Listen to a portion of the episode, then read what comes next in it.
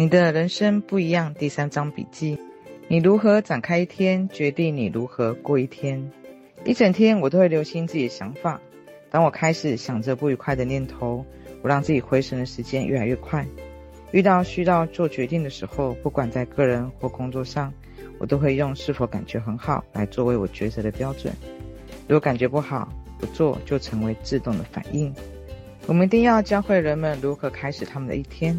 他用坚定的语气这样说：“早晨第一个小时非常重要，你如何度过这个小时，将决定你接下来这一天会有什么样的经验。”许多人以“真讨厌，又是新的一天”，而我必须要起床，真是他妈的，来展开他们的一天。如果你用很糟糕的方式开始一天，你肯定不会有好日子，绝对不可能。如果你尽可能的使早晨变得糟糕，那你这一天肯定糟糕透了。当你明白如何开始一天会启动的一种思考模式之后，决定一整天的经验，你就会开始改变这个游戏。我很好奇路易斯如何开始他的一天，我请他分享其中的细节。我有个习惯维持了好几年，起床那一刻我会舒服在床上享受床的感觉，感谢他让我一夜好眠。我会花几分钟这么做，一面以正向的思想开始这一天。我告诉自己这是美好的一天，这会是非常美好一天。然后我开始下床，使用浴室，谢谢我的身体运作得很好。我会花点时间做伸展。我的浴室门口有个横杠，可以做悬吊伸展动作。我把膝盖朝着胸部抬举三次，然后把自己挂在杠上。我发现早晨的悬吊伸展是件非常棒的事情。做几次伸展之后，我会为自己泡杯茶，并带回床上。我爱我的床，我有特制的床头板，它的角度可以让我依靠着阅读或者是写作。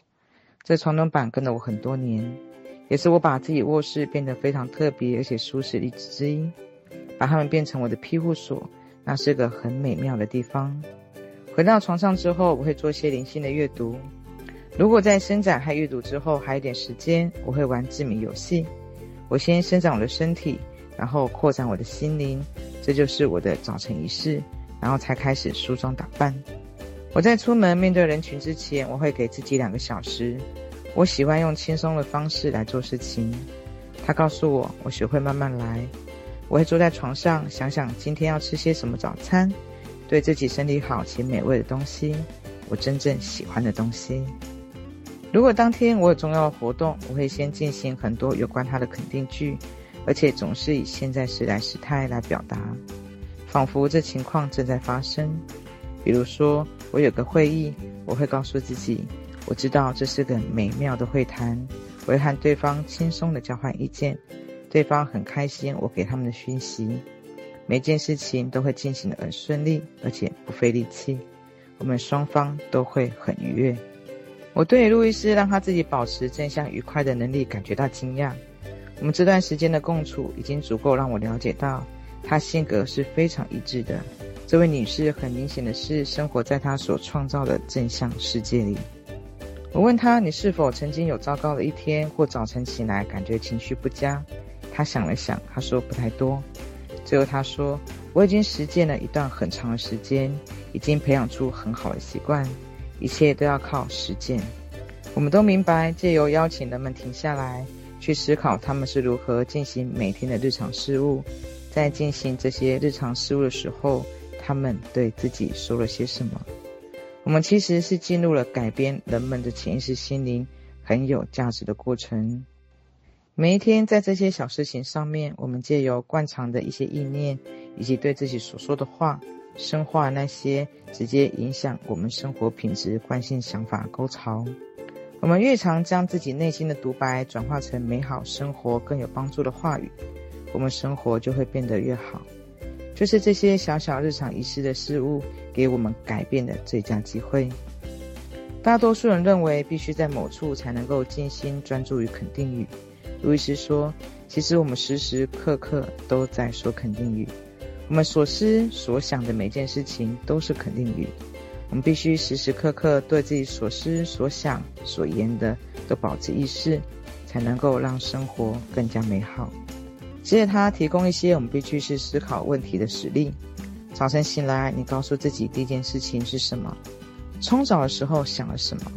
刮胡子的时候，当你拿起衣服的时候，梳妆打扮、吹干衣服的时候，你又对自己说了什么？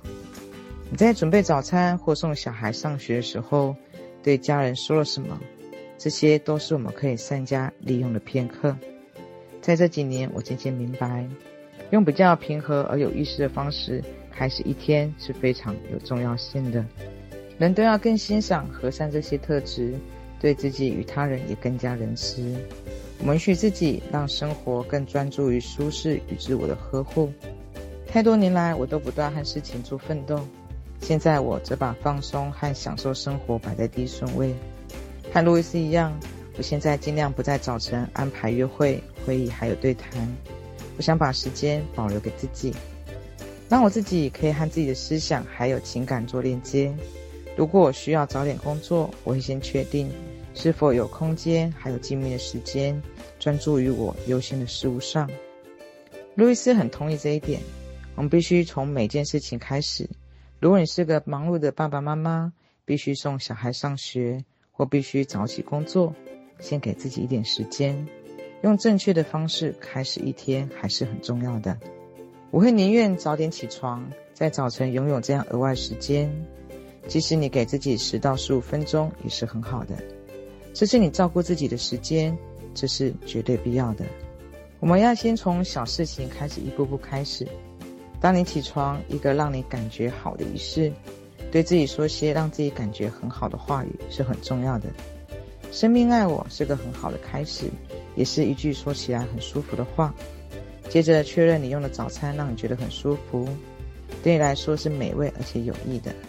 让一顿好的早餐滋养你的身体。用舒适的好想法滋养你的心灵。起床之后，我们都可以运用肯定语的力量，用最好的方式启动一天。以下是你早晨可以对自己说的一些肯定语的范例：当你刚睡醒或张开眼睛，可以说“早安，床”。谢谢你让我这么舒适，我爱你，亲爱的小琴。这是充满祝福的一天，一切都很好。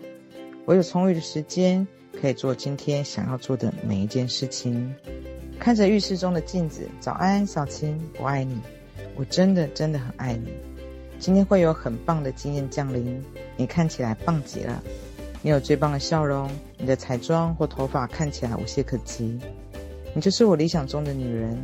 我们今天会有最棒的一天，我是真心的爱你。淋浴的时候，你可以说我爱我的身体，我的身体也爱我。洗澡真是一件愉快的事情。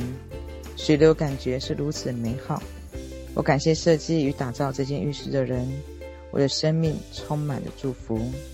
使用厕所时候，我轻松地释放身体再也不需要东西，摄食、消化与排泄都在神的正确序列下。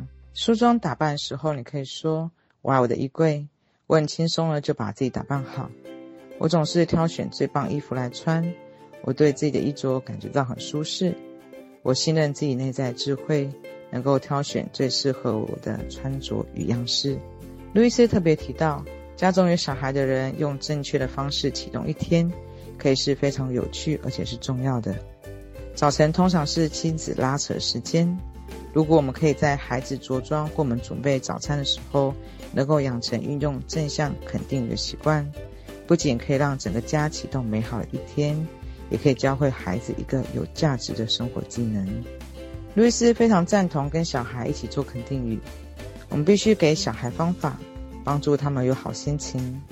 他告诉我，父母可以在早晨的时候给小孩简单而且附送的讯息，像是“我很容易就穿好衣服”，“我喜欢把自己打扮好”，“每天早餐都是欢乐的时光”，“我们都很开心见到彼此”，“我们喜欢一起吃早餐”。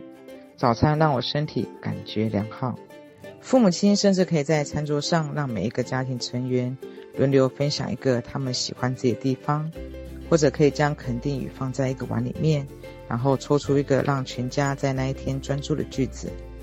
也可以当成夫妻、家人、室友之间的一个早晨仪式。每一个人甚至可以决定他们当天想要拥有的经验，并且为他们创造一个肯定语。我在想，如果我们培养小孩这种正向方式管理自己思想还有行动的技能，这个世界将会有何等的不同？